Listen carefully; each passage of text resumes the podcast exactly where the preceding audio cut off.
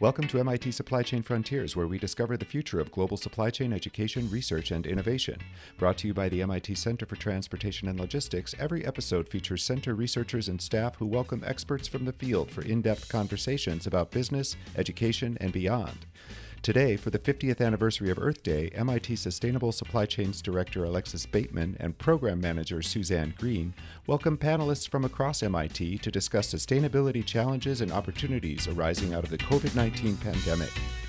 My name's Alexis, and I'm a research scientist at the MIT Center for Transportation and Logistics. As your host today, Suzanne Greene and I, my colleague at, CTL and Sustainable Supply Chains, when we found ourselves thinking about what the future is going to look like during COVID 19 and what sustainability will mean. And you think maybe why uh, supply chain researchers would bring together this type of session. And really, supply chains connect to the world and it's making us see ourselves as a part of the bigger world. We ended last year, 2019, and started 2020 fairly positive about sustainability and climate change. YouTube saw 190% increase in posts about sustainability in 2018, 2019. Engagements to climate change content on social media was up three times higher than ever before in the first nine months of 2019. Climate strikes and collaboration and, and cooperation around that topic was really at an all-time high. So I think we ended last year you know, very confident about our ability to work collectively to drive some of these issues forward. But then this year hit. There's a lot of open questions about what COVID 19 will be doing. Is it the acid test for conscious capitalism and commitment to sustainability? Of course, we don't have all the answers right now, but we wanted to think about some informed insights. How can we recover and re- redesign more strategically so that we aren't going back to the same way and that, in fact, we're recovering better hopefully you can come out of today with some some new thoughts and some new inspiration that can continue to drive you during this time of uncertainty. So now I'm going to turn this over to my colleague Suzanne Greene to talk about our agenda and introduce our panelists. Thanks, Alexis. Um, thanks everybody for joining. I'm really excited to be here and to celebrate this Earth Day, 50 years of Earth Day with you all you know part of the reason why we wanted to do this is that you know we hear a lot of kind of conflicting news about you know sustainability and the environment in this time of crisis. So you know on one hand i've heard some good news right? We see clearer air cleaner air. Wildlife maybe seems happier and and you know we see sea turtles where they haven't been before and some pieces of very good news but how can we make this a reality in in the real world and in under um, better circumstances? So we brought together an amazing panel of our colleagues. Um, we're really excited that they could join us today. We have julie newman who's the MIT's Director of Sustainability and a lecturer, lecturer in the Department of Urban Studies and Planning. We have Professor John Fernandez, the Director of the Environmental Solutions Initiative and the Urban Metabolism Group, and we also have Chris Knittel, the director of the Center for Energy and Environmental Policy Research at MIT Sloan School. So for now, I can turn it over to Julie. Good afternoon, everyone, and thank you to Alexis and Suzanne for organizing this important discussion and raising such good questions in your introduction and even your inspiring idea of building back better. I continue to hear that in meetings I've been in and articles I've been reading but undoubtedly this is one of many essential discussions that will take place on this topic at MIT and beyond. Uh, to be honest, I never imagined celebrating the 50th uh, anniversary of Earth Day inside, online, while homeschooling a nine-year-old and working full-time and in the midst of a pandemic. Um, I've come of age in this time and built a career on a vision for a sustainable world and am more determined than ever to come together with many of you to inform and actualize this vision. And in this time frame, we have come together as a world to develop the Sustainable Development Goals, which I think a few of us will hit upon, and the Paris Agreement, and many other such international treaties and commitments. On the other hand, we have pushed our natural systems, and as we all know now, also our healthcare systems to the brink. So we have some challenges on our hand and also uh, some great knowledge and experience to bring forward. And I think we are all experiencing a moment in time that we never could have imagined. And as we reimagine the future together, higher education will play an important role uh, in informing our thinking and understanding of the future that we seek to rebuild. And it's also become clear to me that we have immense responsibility in contributing to how we rebuild and reimagine our future and to pay close attention to what has surfaced and it sounds like many of you online are in that are interested in that in that same level of contribution. So as the director of sustainability at mit my team and i founded our office to transform mit into a powerful model to generate new and proven ways of responding to the unprecedented challenges of a changing planet. And that's a term we now hear over and over again. But this moment in time has brought brand new meaning to the term unprecedented challenges of a changing planet and one that we together with collective wisdom need to continue to more deeply explore and understand. I'm hoping today's conversation begins to, or rather continues to, help frame what, what we even mean by that.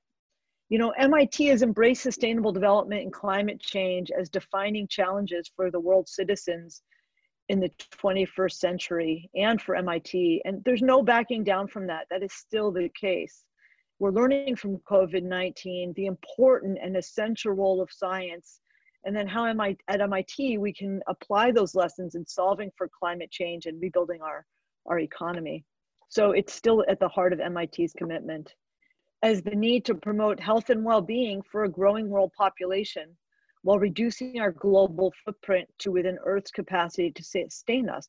But in the face of COVID 19, we need to revisit the meaning of this as well and not only that, it's really time for us to accelerate and scale our research and actions to advance this commitment. We have to bring this forward. So I have uh, two parts to my comments that I'd like to share today. And the first part is in regards to considering the scales of impact and resiliency, which is really at the heart of MIT's campus sustainability commitment. And the part two is as how we might go about reconsidering and reimagining acting on this at MIT. So when we launched the Office of Sustainability at MIT, we launched on this platform that we've already heard referenced today, which is considering the scales of impact of our work in the context of the role of the individual, the campus, the city, and the globe. And from climate mitigation and resiliency to consumption, waste management, and supply chains, this framework guides our thinking already. And so, for example, when we design and evaluate our carbon mitigation efforts to achieve carbon neutrality, we explore what needs to take place at the level of the individual actor on the campus in collaboration with the city in the context of an evolving grid. And of course in the uh, context of global uh, the global energy context. And we seek to understand the interactions of economic systems local to global policy infrastructure, technology, and behavior, to name a few of the important dynamics, and informed by the very best science coming out of our institutions. And so, pathways to carbon neutrality cannot and will not be achieved at one scale alone. Considering the role at these scales in an iterative manner will serve us as we move through and beyond COVID 19. And as we carry forward lessons uh, learned and behaviors we have so quickly adapted today, and apply them to solving for carbon neutrality, sustainable development. I've referenced this several times, but moreover, we have a global roadmap that does not necessarily need reinventing in this time. We have 17 sustainable development goals that present us with a set of shared global uh, common values, shared global goals that call upon us to solve for health, well-being, poverty, inequality, climate change, consumption, urban design, industrial systems, and there's going to be a need and a reaction to rebuild the economy in our communities quickly. And we have to keep in mind a set of shared principles to consider in that time, or we're going to end up in this cycle again and again, and potentially more rapidly. What's happening today is we're being forced to consider inner resilience as we shelter in place, individual resilience as we interact with our families and colleagues, organizational resilience as we're experiencing in a whole new way by managing, we're managing a 20,000 person organization remarkably online. We have to consider community resilience, uh, planetary resilience, so, so many layers. And we must plan for these scales of resiliency concurrently as they are absolutely interdependent.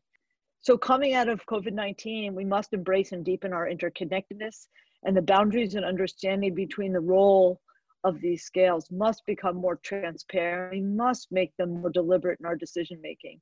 So, as we consider the future of sustainability at MIT and beyond, the work that we'll be doing to rethink is we'll think about how we're going to continue to design for sustainability, hopefully at an accelerated pace, and applying what we know now, lessons we're learning today, bringing them forward, and also redefining what we value. And I think, again, even starting with today's conversation, those issues are coming forth and are going to actually potentially be easier to talk about. We're going, we're going to have to reconsider how we design for choice empowering community members to have an impact and understand the impact that they can have. And again, today we're recognizing the important role of individual choice in just uh, reducing the curve, flattening the curve around COVID. It's going to be the same opportunity as we look at climate change.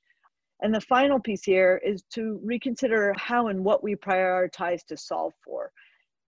So, in conclusion, now more than ever, we have a shared responsibility and global responsibility that crosses in disciplines and calls upon all levels of expertise to contribute. We face a health crisis, a climate crisis, an environmental crisis, an education crisis, as I'm experiencing firsthand, a food crisis, a supply chain crisis, and now an unprecedented economic crisis. And we must figure out how to invest in sustainable economies as we seek to heal and rebuild.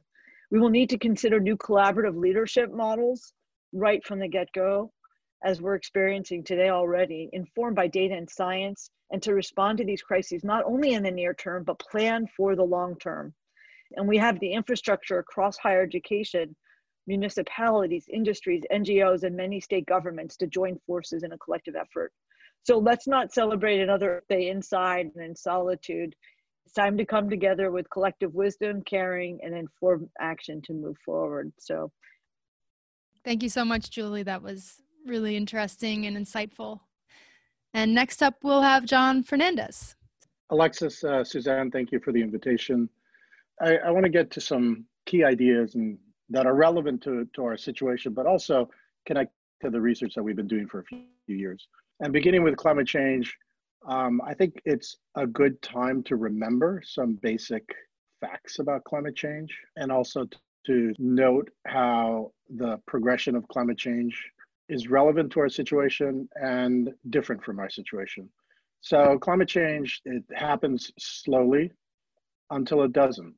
We've got accelerating trends, extreme events and tipping points. And two, these two quotes I've, I've heard in the last couple of days from a couple of different people. You know, how do you go bankrupt? Ernest Hemingway wrote two ways, gradually and then suddenly. It comes upon you and then all of a sudden you're bankrupt. Climate change is, is like that. It's happening slowly around the world. And then all of a sudden, there's a superstorm that uh, is being attributed to, or there's sunny day flooding being attributed to, or Australian fires being attributed to climate change. The, the second quote is also telling there are decades where nothing happens, and there are weeks where decades happen.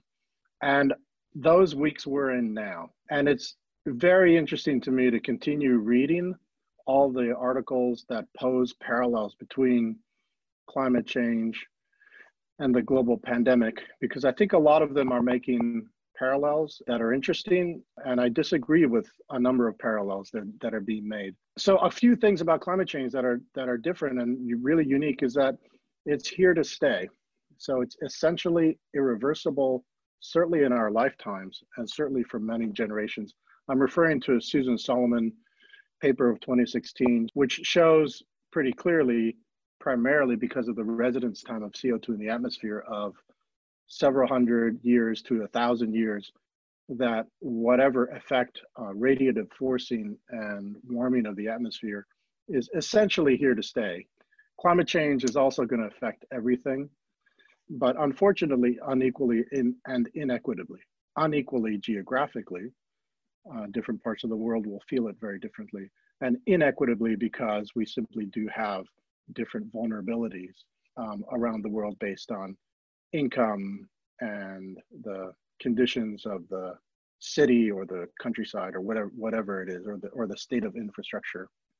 And i think it's just good to remind ourselves that this is a model for us to act on climate change and you know we can come out of this with achieving our goals. And i i, I want to be optimistic but i also want to be be tethered to reality because to stay under two degrees, CO2 emissions has to be reduced by about 7% a year. That's extraordinarily aggressive. And just keep in mind that by 2050, to be able to hit the two degree goal and avoid catastrophic consequences, we really need to reduce carbon emissions by about 85% and then enable negative emissions technologies. That is happening at the same time that we will have about a 30% increase in the global population.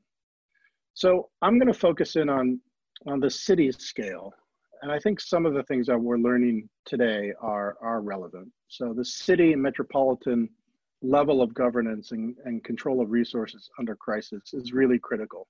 Uh, we've seen that the pre-positioning of assets, the mobilization of assets to address the crisis situation at a variety of scales is important, but the, the way in which resources are distributed and decision making is made, at least here in the United States, the city and the metropolitan region are, are really critical. One thing that I think we will come out of this crisis with a better understanding that investment in times outside of crisis is extremely important. But I want to highlight a couple of, well, so one instance in particular of a change in industry practice after Hurricane Sandy hit New York City. So it's now very typical in, in, lower Manhattan, and this is completely voluntary. This is by way of the building designers and engineers making a decision that the control rooms and the mechanical services for the building are have been elevated above the second floor in most new development. But this is an adjustment that the that the real estate industry has made in Manhattan, and real estate industry in Manhattan doesn't make changes very often, and they do so only under pressure for losing the value of, of their asset. And so that's that's a significant change in that particular market. There's good evidence that we can learn and we can and shift our behavior. And it doesn't always have to be mandated or instituted by organizations that have some regulatory power. Another topic I'll talk to is that cities and nature are inextricably linked. So the concentrations of extracted biomaterials and also our exposure to uh, nature, natural systems, wildlife is extremely important to keep in mind. For example, China, after coronavirus emerged, China has instituted a ban on wildlife in food markets. Uh, it may become permanent. There's a good bit of writing that suggests that even if it is made permanent, those things don't really last, and there's a lot of you know a lot of loopholes that that, that get around that. So, for example, soon afterwards, pigeons and rabbits were labeled uh, livestock in China, so that you can get around that they're not wildlife anymore. But so we have to keep in mind our exposure to ecologies that are under pressure and are are are being opened up and the novel viruses that may be coming out of that overall, and I'm not going to go into the next point in much detail, but I think let's just open it up for discussion. Climate change consequences are like the COVID-19 situation and are quite unlike the COVID-19 situation. I think I think it would be really good to have a, a more nuanced discussion about about that. And finally, the one of the solution sets that is important for us to keep in mind is that the circular economy at the city level and this is part of the work that we do in urban metabolism, is a really interesting and promising scale at which cities can build resilience resilience to climate risks, resilience to any kind of risk. We are seeing that cities are able to control their situation and being able to do that in a low carbon future so being able to build resilience into a city it's important to consider that there are districts smaller than the city neighborhood scale in which resilience can be built in with smart grids with water harvesting even food production urban agriculture and just to end this with uh, again a reality check on the on the threats not only are the consequences of climate change accelerating, but our, our understanding of those consequences are, are also becoming a little bit more dire. And finally, the sense that there is a connection between cities and the biological world. We're doing work, and there's there are other groups around the world doing work on the connection between biodiversity in all its different facets and urban economies and urban consumption. So thanks so much. I'll leave it at that, and and we'll move on to Chris. Thank you, John. That that was super interesting and definitely a lot of things that I want to look into and think more about. So now we'll turn it over to Chris. Great, thanks. And Alexis and Suzanne, thank thank you very much for having me.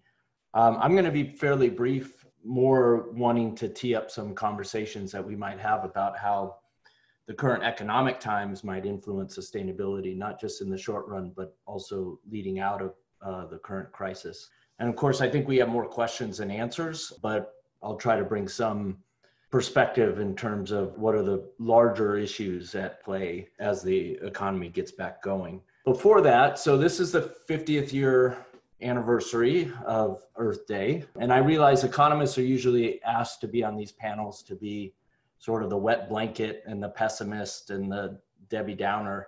Um, so I'm going to try to break that mold a little bit. And I think it's worthwhile to celebrate some of the successes that we have had over the last 50 years.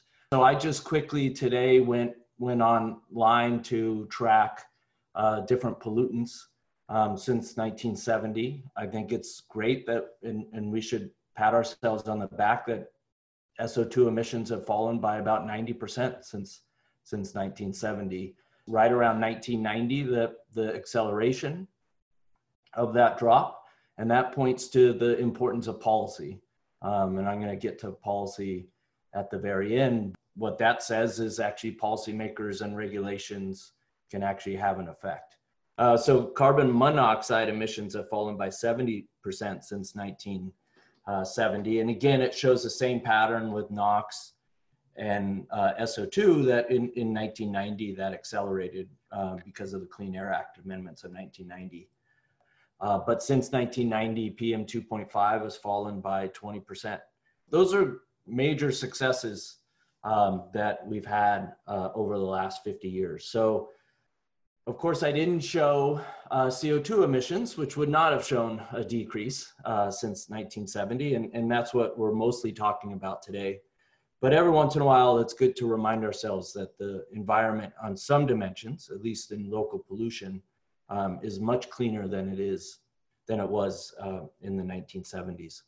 What's happening in the economy um, or with emissions due to the coronavirus crisis that we're going through?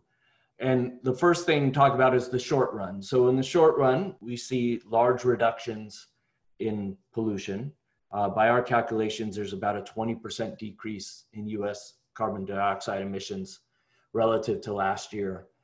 The largest decrease has been in gasoline consumption. So gasoline consumption's fallen by about a half, but electricity consumption has also fallen, natural gas consumption as well. And that decrease in gasoline consumption is despite the fact that uh, we had actually negative prices uh, for uh, oil futures contracts uh, just this week for the first time in the history of futures markets. But you know, clearly, uh, although this is a gain from a climate perspective, nobody uh, even mildly suggests that the, the, net impact of this current crisis is not a, a huge negative. Everybody is trying to get out of the current crisis, and I think the next thing that we need to have a conversation about is how we do that in a way that protects the environment and protects uh, the trends that we've seen, at least partially, in carbon dioxide emissions. And that's where, you know, I use the, the term it's complicated in terms of how, as we get out of this current economic crisis, how emissions will flow. The first thing to worry about, and this is now I'm putting on my economist pessimist hat, the first thing to worry about is that in recessions, Governments usually have smaller budgets and they might be using the budgets that they have for putting out fires somewhere else. The first order effect is likely to slow down the transition to a low carbon economy. That transition requires investment, and it might very well be the case that governments, certainly at the federal level, perhaps also at the state level, will have less of an appetite for that investment. So it really will be as we move out of this recession, and we're likely to be in a recession, a fight between the recession is going to lead to less consumption of energy products, electricity, gasoline consumption, and so on. So that'll be an effect to reduce CO2 emissions. But at the same time, we probably won't see as quickly of a trend at decarbonizing emissions per unit. And whether that's uh, solar and wind investment or investment in electric vehicles and so on. So the huge wild card here is going to be policy. you know, one could argue to to use John's point, and I believe his pushback as as to how climate change is very different from the coronavirus. But one might hope that the coronavirus has elevated the importance of science in our community and the importance of scientists and also elevated the discussion of externalities. The coronavirus is an externality. You you're wear you're asked to wear a mask not to help yourself but to help somebody else. The glass is half full argument in terms of the economics is that we will have more honest discussions about science, about technology, and about how we're all interrelated on this globe. And that could potentially elevate the discussion of climate change. Am I optimistic that's going to happen? I'll say a lot of that optimism is going to depend on what happens in November. Policy is going to be important, and clearly the next uh, major election in the US will, will be a driving force as to what that policy going forward looks like. Thanks a lot, Chris. That was great. And um, I'll turn it over to Alexis now um, to moderate the Q&A. Thanks uh, to John, Julie, and Chris. That was super insightful and, and helpful in thinking, framing kind of the situation we're in now. And so, one question that Samit asks is uh, to John in particular is Will megacities eventually move to transform to be smaller, symbiotic, and sustainable units following this? Do you think there will be impact there?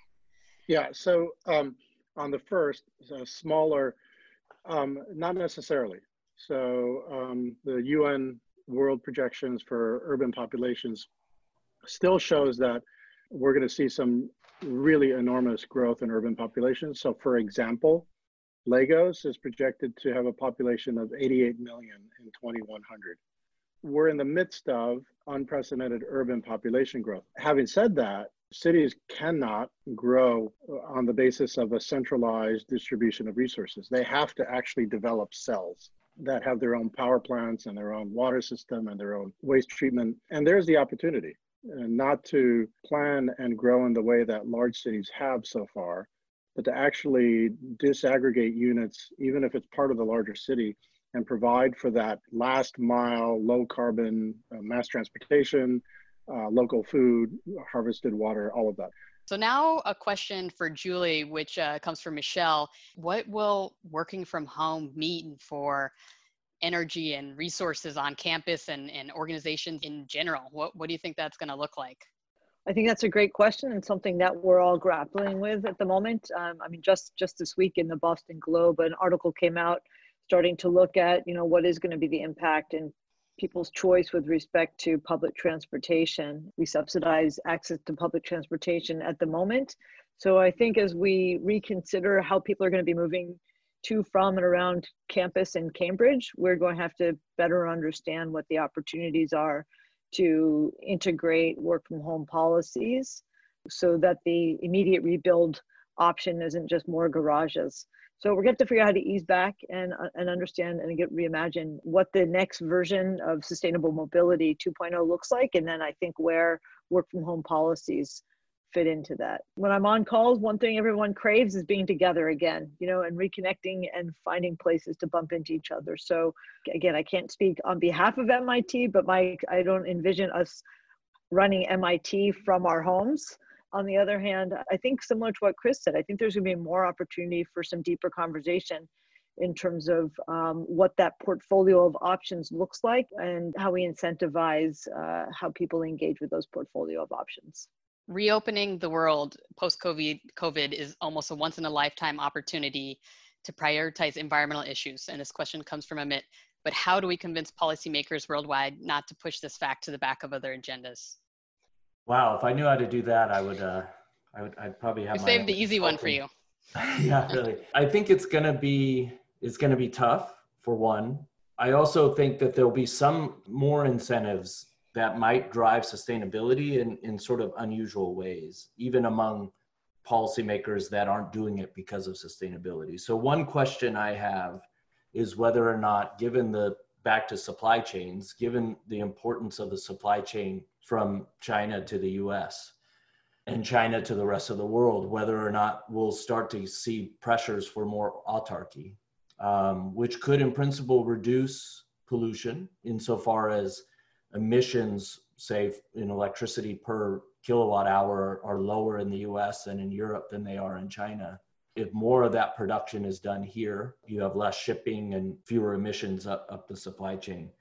Now, I know that's not what everybody was hoping for, and that's not really the front and center way we would want to deal with climate change. But one of the byproducts of policies like that would be to reduce emissions. Beyond that, it's really going to be trying to convince policymakers of the threats of climate change and trying to make parallels, although John's caveats are good. One of my friends referred to COVID 19 as sort of climate change on steroids. And there's lots of differences but everything was ramped up, right? Climate change is happening over centuries or over decades, and COVID 19 was happening over days. There still is that negative externality piece to it. So there are some links that one can make. There's still the strong science link and the policies that, that try to overcome those negative externalities. I guess I'll just end that my hope is that policymakers will see those connections and be more likely to uh, do something about them. Great. No, I, th- I know that was not the, the easy question, but I think that provides some insights there. And so this question from Kurt, recognizing, you know, there's a lot of barriers, but what can we do as individuals to drive institution institutional commitment to near-term goals in line with what the science says around climate change when we don't know exactly how to achieve it? It's another easy one. Can I um, answer guessing what Chris would say? sure. Vote. I, I, think you've answered that question in, in another context, Chris. That's why I'm, I'm venturing to, to suggest that. But one, one quick point about that. On the topic, the general topic of one, what one can do as an individual versus not, you can do a lot as, a, as an individual. As we've shown collectively, we can do a lot collectively as individuals, but there's some things we can't change. So we can't change as individuals the fuel mix of the electric grid. That has to come from industry and really from regulation. So as an individual, again, I, I go back to the, the answer being, you know, vote being the, the way in which to really affect the, the larger landscape. I think John channeled my thoughts exactly. I just want to ask each of the participants to give sort of a, a final statement perspective on on this time period knowing you know that we're rethinking our values we're rethinking our role as individuals as communities as organizations. Can you just say a final phrase statement about what people can take away from this? I guess i just have two points. One is uh, as i mentioned i think we need to rethink leadership and figure out what is the new leadership model we need to both address short-term needs and long-term strategic planning. And there's some excellent questions that are raised. I think we all have so many of the same questions around you know how do you prioritize and revalue the role of human health and environment uh, in policy making, decision making, supply chain management. So I'll just leave it at that time wise. Thanks. Perfect. Leadership. You, so new new leadership models and collaborations. Yes, right. Uh, John. An optimistic note on the public. So I read yesterday in the Guardian that a very small number of Britons, I think it was I think it was nine percent, want things to go back to the way they were. And so there is an enormous appetite for change. And I do think that we can leverage that. Wonderful. And finally, Chris? Yeah, I'll, I'll just say I think two things that this crisis has stressed to me is just how interconnected we are, not just within a country, but globally. Um, and that obviously ties with how interconnected we are from a climate perspective somewhat tongue in cheek, but um, it has also underscored how poor decision making can exacerbate problems. so hopefully we can learn from that going forward. Absolutely. No, thank you for the, those final words. I think each of those really kind of frames the, the things we're going to be thinking about going forward, our interconnectedness, um, how we really have to think critically and make science-based decisions and, and how we can move forward better. So thank you for spending an Earth Day with all of us and, and thank you for our expert panelists. Thank you all for joining today and, and stay safe and healthy out there and, and stay committed. Happy Earth Day. Happy Earth Day. Thank you. Happy Earth Day. Thank you. Thank you. Thanks, Good everyone. to see everybody. All right, everyone, thank you for listening.